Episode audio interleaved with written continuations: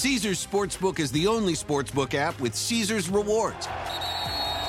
That means win or lose, every bet brings you closer to the types of perks only Caesars can offer, like hotel stays at over 50 iconic destinations, bonus bets, daily profit boosts, tickets to the game, dining, and so much more. Whether you're a new or existing customer, Caesars Sportsbook is always rewarding. Must be 21. Gambling problem? Call 1 800 Gambler. Caesars Sportsbook. Don't just spectate, participate. Hello, I'm Andrew Klavan, and I'm here in Hollywood. And I have a serious face today. And when I have a serious face, it's very serious because I'm in Hollywood. Usually I say funny things with a funny face and then we all laugh, but today I'm serious. And that means you have to take me seriously. Sometimes I may even have emotions, and then it's very serious because my emotions aren't ordinary emotions, they're Hollywood emotions. And Hollywood emotions make me an expert on things. When I have Hollywood emotions, I become an expert on healthcare and gun control and anything else I want to talk about with my emotions. And you have to take me seriously because I'm in Hollywood and I have a serious face and emotions. Now, some of you may say, wait, why do we have to take you seriously just because you have a serious face and emotions? Shouldn't we calm down and get past our emotions so we can think clearly and make good decisions? But I say no. And when I say no, it's not an ordinary no, it's a no from Hollywood, so it's important. I say if you care, now is the time to make decisions while you're emotional. Because if you calm down, then you might think and gather facts. And if you think and gather facts, you might stop taking me seriously. And you have to take me seriously because I'm in Hollywood and I have a serious face. There are others among you who probably say, well, we have a Constitution, and we should probably follow the law set down in our Constitution. But is the Constitution from Hollywood? Does the Constitution have a serious Hollywood face with emotions? How can we show we care if we're always obeying the Constitution instead of thinking about my emotions here in Hollywood? So today, no matter what happens, remember three things I have a serious face, I have emotions, and I'm in Hollywood. So what I say is important, even though it's complete crap. Trigger warning I'm Andrew Klavan, and this is The Andrew Klavan Show.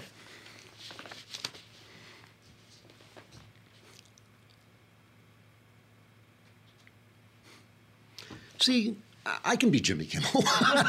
he's, and he's getting he's getting 10 million bucks for that for doing that. It's the mailbag day. That's more importantly, it is the mailbag day. You know, and here's what we're going to talk about guns. You know, I, have been putting it off when this terrible thing happened in Vegas to begin with. I said I didn't want to politicize it. I wanted to find out what the police are doing. Yesterday, I talked about what the left was was doing. Today, they want to talk about guns. Let's talk about guns. I'm going to read you one of the best pieces that was written. I think the best piece that was written yesterday about this. But before we talk about that, oh, also, oh, well, I mentioned the mailbag, and we have Tickety Boo News. But first, we have to talk about Blue Apron because Blue Apron are the people that I go to when I want to get a really restaurant level meal that is cooked at home. Now, I could pretend that I cook it at home, but what I do is I sit and drink a glass of wine and watch my wife cook it at home. But it's not hard because what they do, first of all, this is the number one fresh ingredient and recipe delivery service in the country. So you know they know what they're doing, and what they do is they deliver the ingredients to you, all measured out, so you have exactly what you need. They give you this big card, which has very bright, clear to read, easy to read directions. And the stuff they're sending you, it's just not the kind of thing you're normally going to cook. Upcoming meals include cheesy chicken and black bean enchiladas with salsa verde. Now, you know, you guys make this at your home every day, but we don't. I mean, this is a little, a little fancy for us. Shrimp marinara with spaghetti, spinach, and parsley. Maple gravy smothered pork chops. Ooh, that, that one's that's one sounds good. Maple gravy smothered pork chops with stewed collard greens and sweet potatoes. Love collard greens. Spiced cauliflower and pepper with jasmine rice and cilantro yogurt sauce. These things cost I, I, know that sounds like in a restaurant, that's the kind of meal that would cost you like 30 bucks, but this is 10 bucks per person per meal. And they deliver them right to your house. You get, you get to choose a variety of recipes, and they're always new, putting up new recipes every day. And you can customize your recipes each week based on your preferences. Take about 40 minutes or less to make each meal. And check out this week's menu and you get $30 off your first meal with free shipping. 30 bucks off your first meal with free shipping. How do you do it? You go to blueapron.com slash Andrew. You'll love how good it feels and tastes to create incredible home-cooked meals with Blue Apron, so don't wait. That's blueapron.com slash Andrew for 30 bucks off your first meal with free shipping. Blueapron.com slash Andrew is a better way to cook. And you know, I joke about the fact that I, I, my wife won't let me cook because I'd only hurt myself. I mean, it really is true. It really is true. The times I've tried to cook, I've wound up with my hands entirely in, in bandages, like the, like the invisible man or something like that. But, uh, but, it's, but it's nice to be together. You know, it's nice to sit around and cook and chat and all that stuff. So, all right. I, I want to read you uh, what I just thought was the best piece, the best response to all this stuff. I'll give you the latest on the shooting. Uh, the uh, killer, Stephen Paddock's uh, girlfriend, Marilou Danley, arrived in here in L.A. last night. Uh, she was in the Philippines. The police say she's a person of interest. They're interviewing her uh, as we speak, uh, trying to find out the motive for this guy. They cannot find out the motive for this guy. But she went to the Philippines before she went to the Philippines, he wired a hundred thousand bucks to the Philippines. So we don't know what that's about. I mean, I just, you know, it's funny. I turned on the TV to see what the updates were. It's just people speculating. Really, it's kind of awful. I guess they have to fill the airtime, but we just don't know. We don't know. Uh, the sheriff, uh, somebody made some remark about maybe he was radicalized, and on Infowars or something, they're playing that out to say he was killing uh, conservatives. But there's also a story that he was planning attacks on other kind, not just country music uh, concerts, but other kinds of concerts. Multiple witnesses do say he was unkind to his girlfriend, that he treated her uh, brusquely and badly, and people witnessed this. His brother, Eric Paddock, who's I shouldn't laugh, but he's just slowly falling apart. He keeps giving these interviews, and each interview gets more and more emotional. They've got a third brother who apparently, like their father, was also also had criminal a criminal history. So maybe Eric Paddock is like the one guy. Maybe he's the white sheep of the family or something, and he's just trying to deal with this. Yeah, here's a, a cut of him uh, talking uh, cut number six of him talking about the fact that this guy was a gambler, but he was a successful gambler. And the records show he was paid up uh, at these casinos. He was not in debt, as an earlier report said. Steve is a was was a highly intelligent, highly successful person. He could have done anything he wanted to do. And he did. He made himself wealthy. He made us wealthy he was a very successful person. He gambled for 20 plus years successfully. It's like a job to him. He did it mathematically. He did it because it was a way to have a fun life and and make and he didn't go poor doing it. So um, so he goes on and talks about his his you know terrible feelings that maybe he could have done something uh, differently. Maybe if the guy had called him, he could have talked him out of it. But all that is just um, you know the emotional side of this, and there's uh, been a lot of emotions. Jimmy Kimmel you know, I don't want to constantly talk about Jimmy Kimmel, but he really has become. CNN said, "How did Jimmy Kimmel become our conscience?" it's like CNN. Jimmy Kimmel is your conscience. You know, I mean, if, if your conscience is Jimmy Kimmel, like mine's Jerry Lewis. Okay, it's like my conscience is just making funny faces and funny voices. But you know, Jimmy Kimmel has really sunk. He's really become kind of weaselly at this point. Uh, you know, he has that thing that the left has, where they think the First Amendment not only protects their freedom of speech, which it does. I don't want Jimmy Kimmel to have to shut up or anything like that but they think it also protects them from criticism and the consequences of the things they say. So people are picking on them, and Kimmel's response is to accuse all of us who disagree with him of uh, essentially being accessories before the fact. Uh, here's here's Kimmel uh, with his usual emotionalism.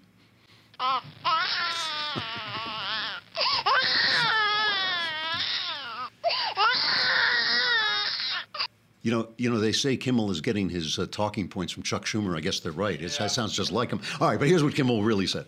I'm not going to get deep into it again tonight. I said what I had to say last night, but I do want to say something to these nuts who spent most of the day today on television online attacking those of us who think we need to do something about the fact that 59 innocent people were killed. They say it's inappropriate to be talking about it because it's too soon. Well, maybe it's too soon for you because deep down inside, you know, in your heart, you know you bear some responsibility for the fact that almost anyone can get any weapon they want. Now you want to cover yourself until the storm of outrage passes. You can go back to your dirty business as usual. But it's not too soon for us because we're Americans. And last time I checked, the First Amendment is at least as important as the Second Amendment. Oh, yeah. Well, so, so we're going back to our dirty business here. Go back to our dirty business to defending the Second Amendment and disagreeing with Jimmy Kimmel. I mean, that's what he's complaining about. Nobody said, you know, shut Jimmy Kimmel down. Nobody said, uh, you know, he, he can't have his stupid show where he abuses the publicly owned airways instead of delivering the comedy that he's being paid for he delivers uh, this kind of garbage where he now has just told all the people in this country who believe in the Second Amendment that they are, uh, you know, complicit in the slaughter in Vegas. Just to have one more voice in there, uh, Steve Scalise, again, the congressman who was uh, shot and nearly killed by the Bernie Bro shooter at the uh, softball game in D.C., he says this has fortified his pro Second Amendment opinions. First of all, you've got to recognize that you know, when there is a when there's a tragedy like this, the first thing we should be thinking about is praying for the people who were injured and, and doing whatever we can to help them, to help law enforcement. Uh, we shouldn't first be thinking of promoting our political agenda. And I think we see too much of that where people say, oh, okay, now you have to have gun control. Well, First of all, look at some of those bills. Those bills wouldn't have done anything to stop this. I mean, the gunmen actually cleared background checks. Yeah. Uh, so to, to, promote some kind of gun control, I think, is, is, is the wrong way to approach this. And frankly, what I experienced was when there was a shooter, we had, luckily, we had Capitol Police there with their own guns. Every single day in America, regular citizens that just have a passionate belief in the Second Amendment, that have their own guns, use guns every single day to protect themselves against criminals. And those stories never get told or hardly ever get told. But that's a different side of the story that I think is important that people use guns way more to defend themselves from criminals than criminals using guns to hurt people. You know, uh, to bring to bring Scalise's point home, Kimmel says that he's gotten all this blowback from Trump supporters, so he's had to increase security. Now, I think we all know that those security guys are carrying guns, right? I used to live, I, I, really do live in Hollywood, and my next door neighbor used to be one of the biggest stars out here. And I won't expose who he was because I think just because you happen to live next to me doesn't give me the right. Your home should be like a castle. I don't want to dox the guy, you know, it's like just so it doesn't matter who it was, but it was a very liberal, big star, very nice in all our dealings, you know, with him. But a very uh, avid anti gun campaigner. Every single day, every single day, men with guns came into that house to protect that house and to protect that person who was a major, major celebrity. The gunman even called up uh, my wife and told her that they would be watching our house as well because they their house is obviously because much bigger star. they had this huge mansion, kind of looking down on us. But they said, you know, if any there's any trouble there, we'll be happy to come over. I thought that was great. I thought that was really good. But you know, the point is. I can't afford to have bodyguards. I get threatened. I get people who wish I was dead and all that stuff. And ordinary people, obviously, the people in Vegas, they're not movie stars. We can't all afford the security that Jimmy Kimmel has we carry guns for protection. We hold guns for protection. This is the same thing, you know. And, and maybe it's just that we like guns. Maybe some people just have guns because they like them, but most people are trying to be safer. So there's a lot, a lot of hypocrisy and all that crying and all that blaming people and all that cursing people out and calling them nuts and saying that they are part of this dirty business and somehow complicit in these this massacre it's it's a weasel thing to do. It is a really nasty, low, uh, despicable thing to do. So let me read you what I just thought was an unbelievably great piece. Uh, from Charles Cooke, Charlie Cooke uh, is what, what I like about Charlie Cooke is he's he's British born. I don't know if he's become an American citizen, but he knows more. I've been on uh, cruises with him and uh, panels with him, and he just knows a lot about the First Amendment and all this stuff. But he wrote a piece yesterday called "The Right to Bear Arms isn't up for debate. Okay, and let me let me just read. I want to read as much of this piece as I can, and I'll, I'll interrupt myself to talk about some other things. But he begins by saying, when debating the wisdom of the Constitution's Second Amendment, the media tends to start from the presumption that the question is purely scientific and that the answers can and should be derived from statistical analyses and relentless experimentation.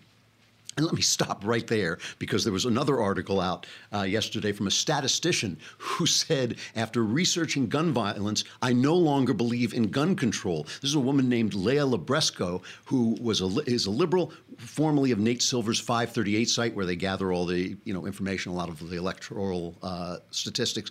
She crunched the numbers in a study of all 33,000 gun homicides in the United States annually. She went in thinking that the usual liberal mem- menu of anti gun policies would reduce that number dramatically. She came out concluding that the only selling point of anti gun policies is that gun owners hate them. You know how we on the right with Trump are being accused of only doing things to make liberals cry? She says this is the only reason to do this. Here's what she said I researched the strictly tightened gun laws in Britain and Australia and concluded that they didn't prove much about what America's policy should be. Neither nation experienced drops in mass shootings or other gun related crime that could be attributed to their buyback buybacks and bans.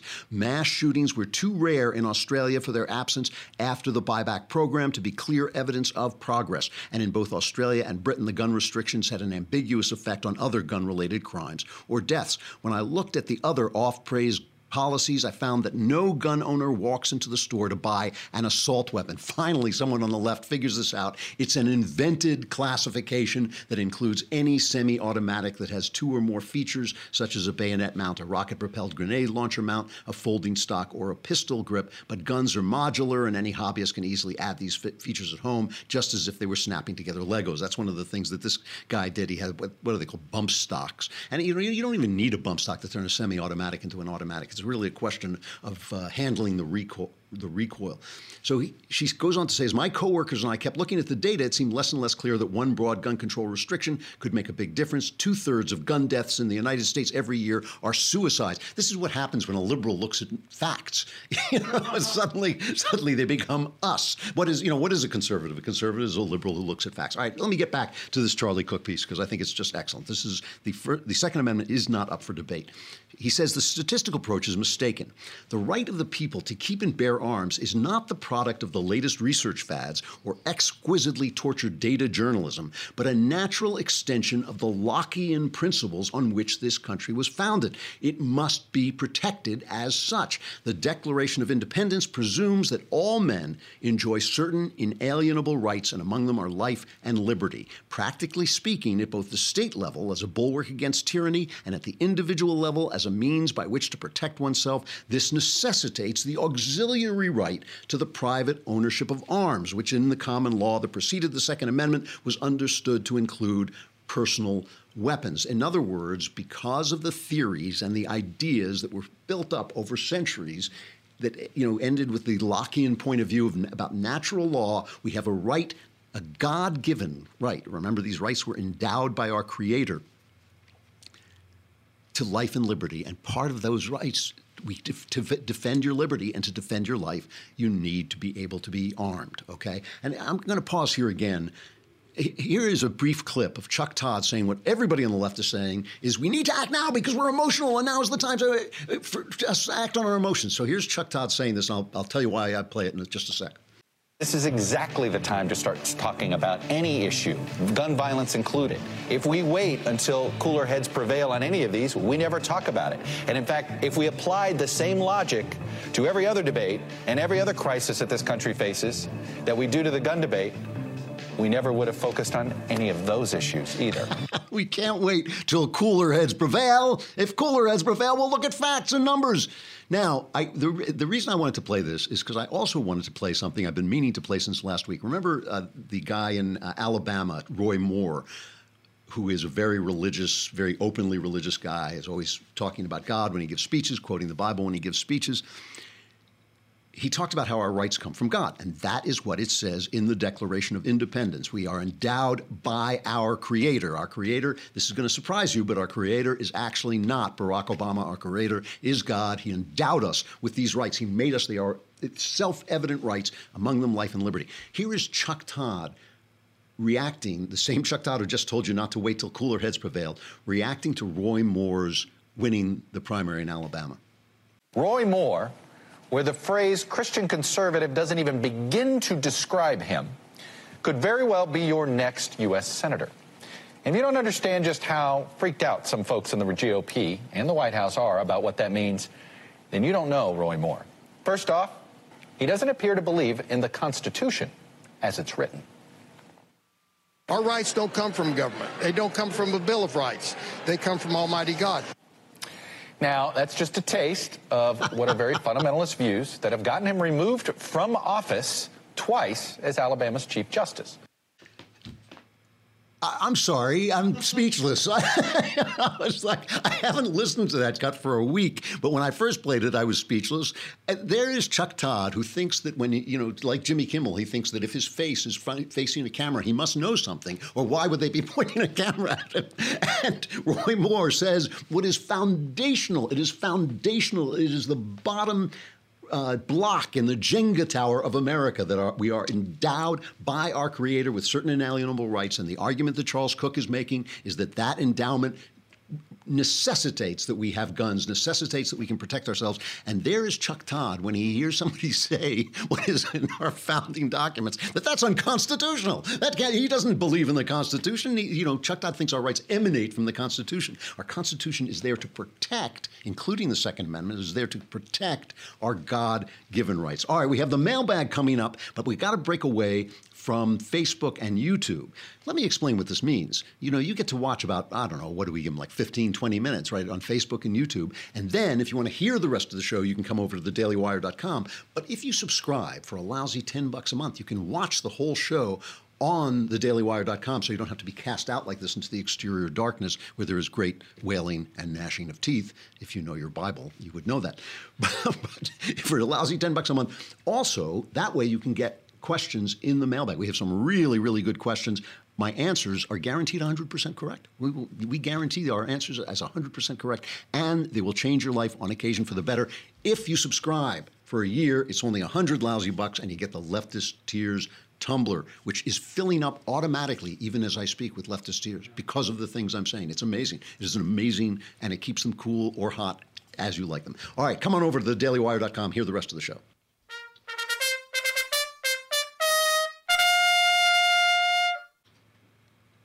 All right, let's get back to Charlie Cooke's piece. This is the Second Amendment is not up for debate, even even if Jimmy Kimmel himself, the conscience of America, says it is.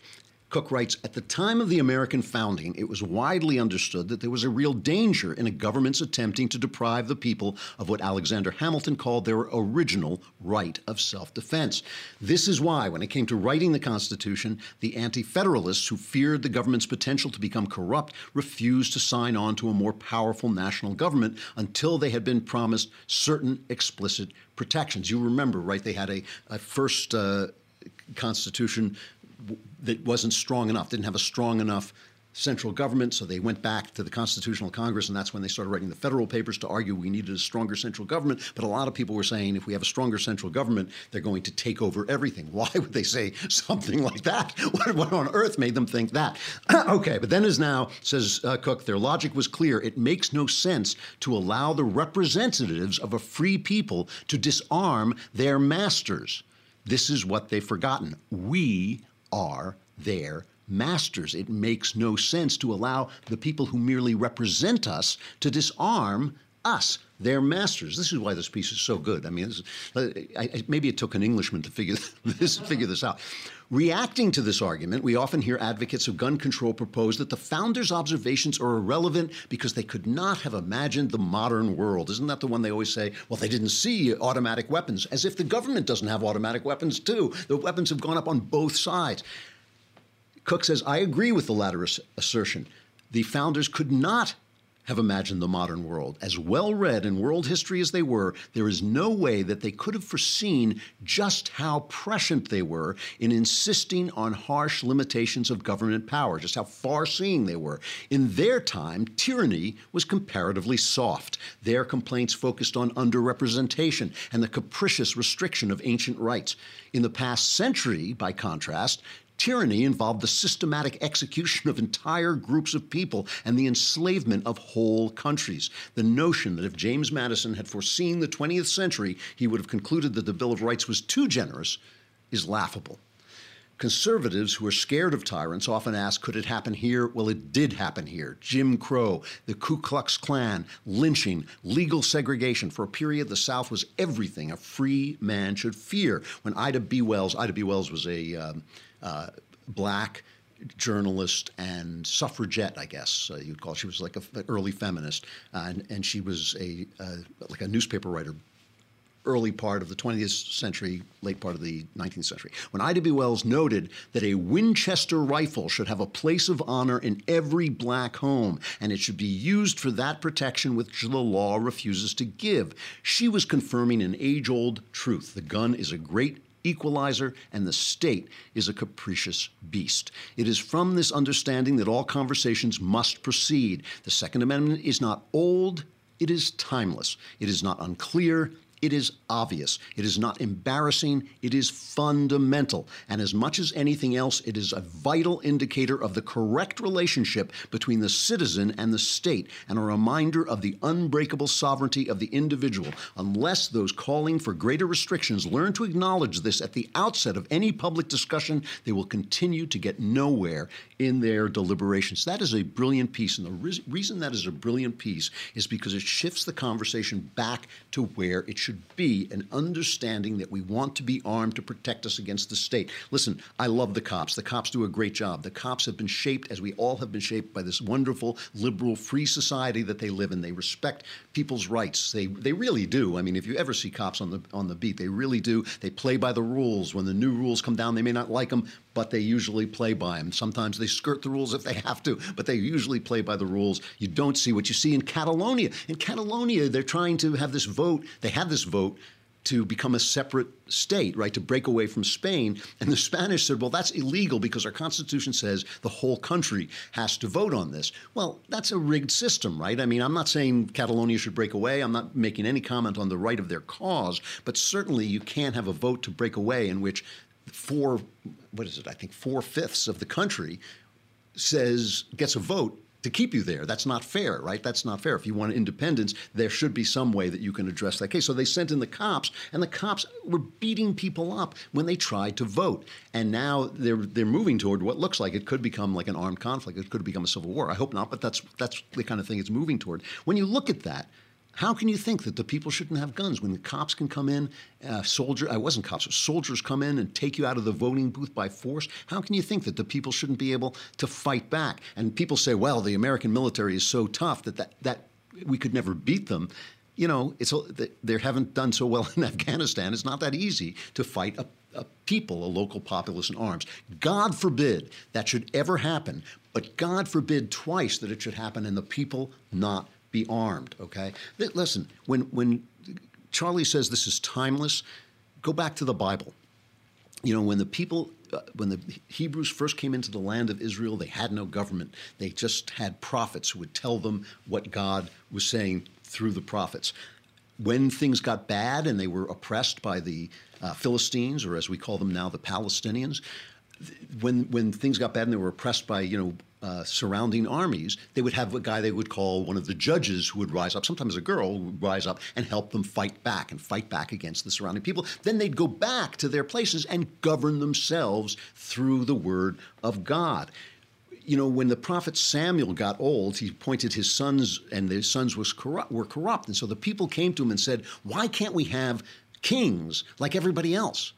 And Samuel thought, well, that's not a good idea. You don't want to do that. And he went to God, and God said to Samuel, um, he said, "Don't worry." He says, "He said, obey the voice of the people in all that they say to you, for they have not rejected you, but they have rejected me from being king over them." So Samuel went back to the people and said, "Okay, you know, you want to be you want to have kings? These will be the ways of the king who will reign over you. He will take your sons and appoint them to his chariots and to be his horsemen and to run before his chariots. And he will appoint for himself commanders of thousands and commanders of fifties and some to plow his ground and reap his harvest and make his implements of war and the equipment of his chariot. He will take your daughters to be perfumers and cooks and bakers. He will take the best of your fields and vineyards and olive orchards and give them to his servants. He will take the tenth of your grain and of your vineyards and give it to his officers and to his servants. He will take your male servants and female servants and put them to work. He will take the tenth of your flocks, and you shall be his slaves.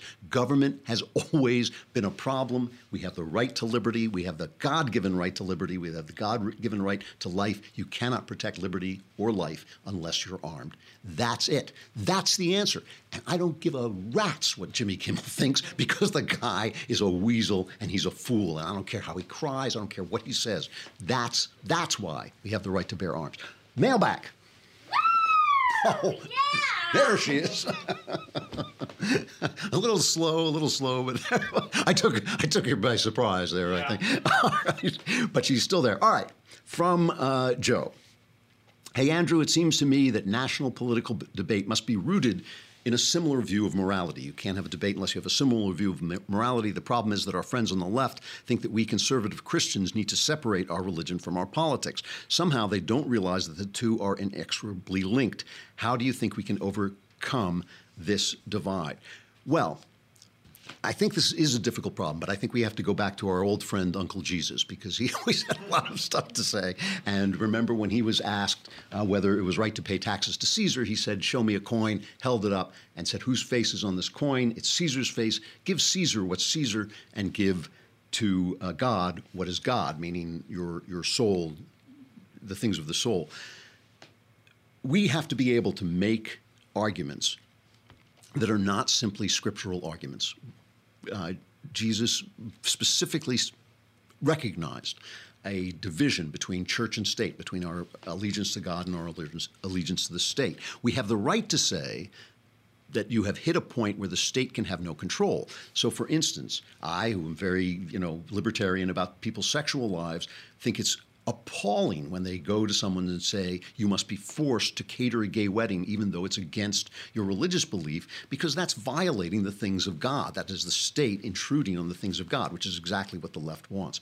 But I do think we have to be able to argue with people about laws in secular terms. I think we have to be able to argue with people about um, about government in secular terms. What I think you're talking about, though, which is also important, is when you don't have share common premises, it's very hard to have an argument at all. Um, the other day, I was talking about the discussion I had with uh, Edward Feser, the philosopher, and one of the moments that I really liked in the uh, conversation was I disagreed with him about the application of natural law to human sexuality. And I put forward my ideas, and he put forward his ideas, and I just basically then backed off and let the audience decide which of us made a better case. It was me, but of course, I didn't want to say that at the time. But, but the point is, we share a premise. Fazer and I share a premise that is that people have a purpose, that there is a natural law, that you can logically reach move toward that natural law and so we could have that argument. When you're dealing with leftists i really believe that the good thing to do is to start with premises. And i do this when i go and speak which i don't do all that often. I probably should do it more but when i go and speak i always begin by saying this is what i believe. And i talk for a minute to two minutes on the on what freedom means to me and why i think it restricts certain things. Why i think that believing in freedom means, for instance, we can't be equal. We can't be equal because the only way for me to stop somebody from being better than me is to make him worse, is to force him to be worse, and that's taking away his freedom. So when you're talking to leftists, I think it's a really, really good idea to A, not talk about personalities, not talk about Trump did this and Obama did this, and to stop them every time they do it because they will continually revert to it, but to talk about your premises because you might not agree on those premises, and then that's what you have to be debating. How can you debate about guns, for instance? Th- this is what I love so much about Cooke's piece is that he got back to the basics. He got back to the premises of the debate without letting guys like Kimmel and Chuck Todd sway the debate to the emotional uh, needs of the moment, but to keep the eternal ideas, the premises uh, in line. So talk about premises first. Talk about premises. Don't talk about people. That is the way to hold debates with the left. Um, from Ricardo, Grand Seer Klavan, how do we know we have free will? Well, you know, know is a weird word, but let's do it this way. Uh, play out the logic of your philosophy. You always have to do this. You have to do this with people who say there's no God. You have to do it with people who say there's no free will. If you play out the logic of your philosophy and you say there is no free will, then everything is a machine, right? We're just machines. And not only is our life predetermined, every step of it, but the entire universe is predetermined from the beginning, right? Because there's no free will. There's no place for accident. There's no place for chaos. There's no place for choice to change anything. So everything that's going to happen has to happen. Try living your life that way. Try living your, your life that way for 15 minutes and see how far you get. You will know that you have free will. You will be back to knowing that you have free will. Now, if what you're saying is, do you have free will in the mind of God? That like in other words, can God see what you're going to do before you do it? I would say that that is a question about time and the mind of God. God sees things. I, I believe God sees things so differently from us that we can't even make that comparison. And your business is not to live God's life. God's business is to live God's life. Yours is to live your life. You can't live it without acting as if you have free will. So what would be the point of denying it? All right. Um, from Jake. Dear His Majesty Supreme Grand Moff Cleveland, knower of the best words, master of hilarity. I am a Christian, and I am always moved by the way you talk about your faith. My question is, how do you know God's voice from your own thoughts? What a great question. Thank you for considering my question despite the lack of the best words. Uh, this is a long subject to, to go into, so I, I, won't be able to say everything I want to say. Uh, first of all, knowing the Word of God, which what do Christians call that? Discernment. They, they always have these Christianese words for things that I never know, but it's discernment. Uh, knowing, being able to discern the voice of God from your own emotions and your own uh, thought is is something that you should be working on all the time. The rewards are so tremendous. Uh, and, and, the rewards in your life and the way you live your life are so huge that if you're not putting some time into it every day, I would say, you're actually missing out. You're missing out on one of the great rewards of knowing God and being in a relationship with God. So, so how do you do it? Let, us talk for a minute about the, the difference between uh, emotion and sensation. Okay, one of the things that's confusing to people is when you say, "Well, I just know that's wrong," and, and people think that that's emotional. It's not always emotional. There is a difference between emotion and sensation. Let me give you an example from sports. Um, in sports, there are things you have to do that require an intense Zen-like concentration. Uh, hitting a golf ball, hitting a baseball. I, I was a tennis player for a while. Uh, doing a serve it requires you to let go of all your emotions and just do something with your body thoughtlessly. In order to do that, you have to get rid of your emotions, but you have to be in touch with your sensation. You have to be able to feel that it's right, that you're doing it right. Okay, if you're worried about, oh my gosh, I'm going to miss, oh my goodness, I'm going to lose, or I'm ahead, now I'm going to lose, I'm going to get nervous, right? Your tennis serve or your golf swing falls apart. You have to just let your emotion, your emotions go away, but allow your sensations to take over, or allow yourself to feel. And, and when you do it right, it becomes incredibly easy if you want to hear the voice of God, if you want to hear my voice, if you want to hear anybody's voice, you got to talk to him, right? You want to hear hear me, you got to listen to the show. You want to hear, you know, talk to Austin, you got to talk to Austin. If you want to hear God's voice, you got to talk to God as you talk to God, and you should be doing it every day, and it, you talk to God shouldn't, well, I'm not going to tell you how to pray. You pray your own way, but it should be your own way. You, you know, it's, it's one thing to pray by rote, it's another thing to uh, say every day, oh, please give me this, please give me that, help me, help me, help me. It's another to actually converse with your maker who wants to hear from you and wants to respond to you as you talk to God, you're going to find that there are obstacles uh, in communicating with God. One that I, that I have had is sometimes confusing God with uh, my father, like expecting reactions from God, which really were reactions that I would have expected from my father, who wasn't that good at, at being a father. So that I would say, oh, wait, oh, wait, you know, that's actually not God. Now, how do I know that, that it's actually not God? Well, I, I, read God's book. I read the New Testament. I read both Testaments, but I read the Bible, and I see where what Jesus is telling me about God, about his love for me, about his concern for me, about the way he wants, the things he wants me to do, the love that he puts at the center of all his commandments. And I know that when I'm hearing something that doesn't isn't in keeping with that, I, I know it. And I don't know it emotionally, I know it by sensation right? I have the sensation of, of peace and completion and natural, you talk about natural law, of a natural relationship coming uh, about. So as I talk to God, I get a clearer sense of who God is, just as I get that sense from reading about him and sometimes from reading other people. I mean, you can read somebody. Uh, I read Joel Osteen and got a, a, bad sense of God. You know, I would read that and think, no, that can't be right. That doesn't make any sense. I was using my rational mind to get past past that. But as you talk to God, you know, you will it becomes clearer to you who God is, and you struggle with your own emotions. You know deep down, and God knows always what your emotions want. You know, so if you're sitting there saying, "Boy, you know, I'm married, but I really like this other girl. Should I cheat on her?" You know, you know that something in your heart is saying, "Yeah, sure." You know, it's like you have to start to distinguish whether that's the voice of, of God or not. And so there is a quality of sensation, which means that thing that you know just because you know it. You know, like the the uh, Supreme Court judge who said, I, I can't define pornography, but I know it when I see it. You will learn to know the voice of God if you work at knowing the voice of God. You will know it as a sensation, a sensation of calm, and uh, I get a sense of joy and connection, and I know, ah, yes, that's how I, I have hit uh, the jackpot. I question it. I question when when God essentially told me, almost with a voice, that I should be baptized. I, I tortured myself for five months. That's what I wrote my book about. The Great Good Thing is about uh, my struggle is that the voice of God or is it me? It took me five months to figure that out. But in the end, I went through all the rational processes. I went through all my emotions. I analyzed all my emotions, analyzed all my logic. And in the end, I reached that point where my sensation was ah, yes, this is something that is being said to me. I have never regretted it. It has been a great source. So that's, is that, I mean, I, I could go on, but that is the thing. The thing is to learn the voice of God, you got to be talking to God. You got to be reading God's word. You got to be um, thinking, thinking it through. Don't expect to know it like on that day, I mean, learn it, and you will learn to recognize the voice just as you recognize my voice. I, I call my wife, I, I, don't say, Hi, it's Andrew Klavan. I say, Hi, it's me. And she says, Oh, it's him because she knows my voice. You will learn to know the sound of God's voice. One more.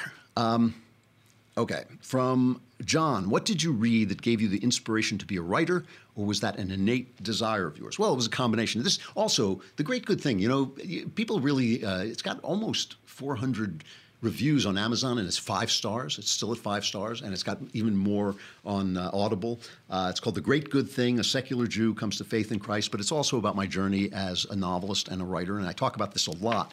Um, first of all, I was, because I was a very unhappy kid, hard to believe now, but I, it's like I've lived two, I really have lived two lives. But like, um, because I was an unhappy kid, I, I, I got be, I became a chronic daydreamer. I escaped into daydreams, and because I'm a very rational person, my daydreams always had to make sense. And so I couldn't just say, I'll have a daydream about having superpowers. I'd always have to say, well, how did you get superpowers? Like, did I come from another planet, or did, you know, did I drink some serum or something? So I started to build stories in my head, and I got to be very good. It wasn't a very healthy uh, way to live, but it was a good way to start to develop my sense of storytelling. And then as I got older and I started to read, because I was I did was not in a good relationship with my father. I had no uh, male role models, and I began to look for male role models in fiction. So I began to f- really like the tough guy writers, uh, American tough guy writers, Ernest Hemingway, uh, the detective writers, uh, Dashiell Hammett, James M. Cain. But my favorite of all was Raymond Chandler, and I think it may have been Chandler above all who made me think this is what I want to do. This kind of writing is what I want to do. And what I loved about Chandler is that his his detective, Philip Marlowe, one of the first of the great tough guy detectives, had in his mind a sense of chivalry and uh, and he carried with him into this corrupt L.A. in which he worked this sense of old-fashioned chivalry, and he knew he was out of place, and he knew he was always going to take it on the chin because he was trying to be a knight. And as he says in The Big Sleep, his first the first novel, he says this is not a game for knights. You know, he's playing chess with himself, and he says this is not a game for knights. So, but I I really admired that, and it was by following the logic of knights and and armor that I found King Arthur, and by finding King Arthur, I started to wonder about Christianity because there's a lot of Christian myths in uh, King Arthur. So that was another way that I started to come to God, not only to God, but also uh, to become a writer. Uh, the great good thing, you should you should buy it. It's it's really good. Uh, the great good thing is secular Jew comes to faith in Christ. All right, tickety boo news.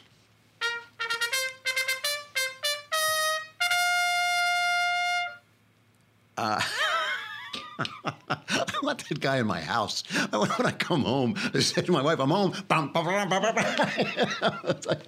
uh, um, you know, we, we talked a lot about the NFL, and I'm not going to go into this forever, but uh, on Monday Night Football uh, was the Kansas City Chiefs, I think, over the Washington Redskins.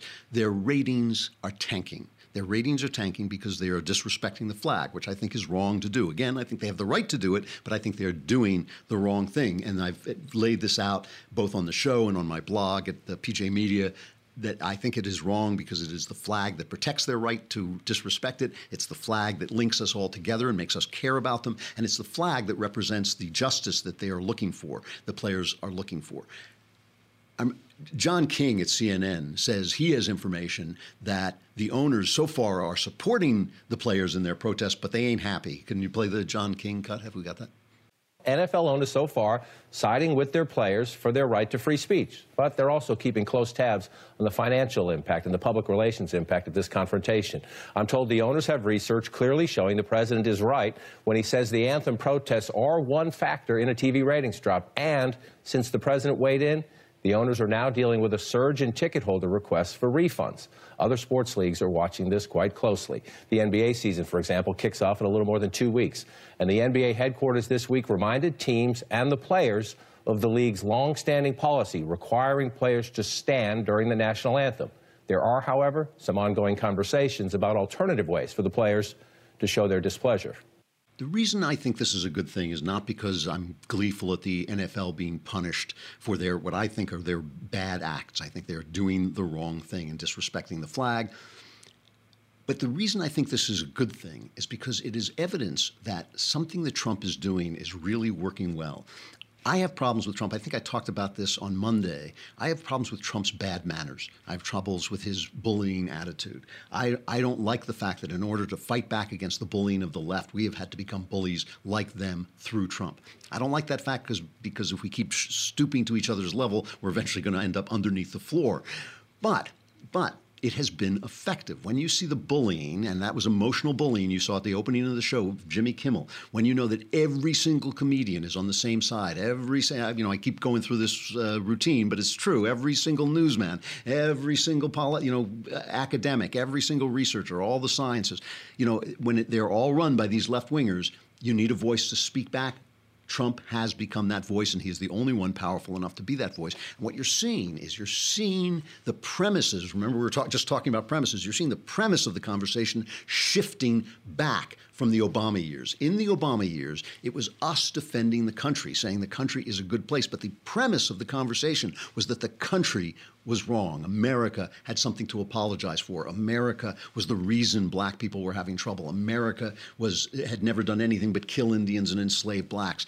Now, suddenly, through Trump mainly, the conversation is shifting back. Suddenly we're saying, no, no, no, no, wait a minute. You can protest, but the reason you can protest is because you're an American. We care about you, black NFL players, but we care about you because you're our fellow Americans, so don't disrespect the flag. The premises are shifting back to what I think is reality. The reality is this country has been a force for good since its inception. It has changed the nature of the entire governance of the world. Remember, there were no republics on earth when America was first founded. Now, even the uh, Soviet Union had to call its satellites republics. Remember, the Union of Soviet Socialist Republics. They had to lie about being republics because we have made republic the standard for governance. We have made the freedom of the people the standard for governance. And when they say, why aren't we more like Europe? The question really should be, why isn't Europe more like us? Why isn't everybody more like us? Trump has actually, through his belligerence, through his bullying, some of which I don't like, he has actually shifted the premise of the conversation back to the right, and he will continue, I hope, to do that. We have Mona Charen tomorrow, one of my favorites. Uh, we're going to talk about campus rape and the sexual revolution and other fun topics. Be here for that. I'm Andrew Klavan. This is The Andrew Klavan Show.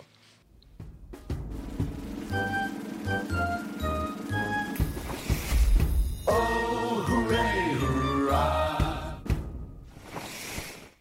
Caesars Sportsbook is the only sportsbook app with Caesars rewards.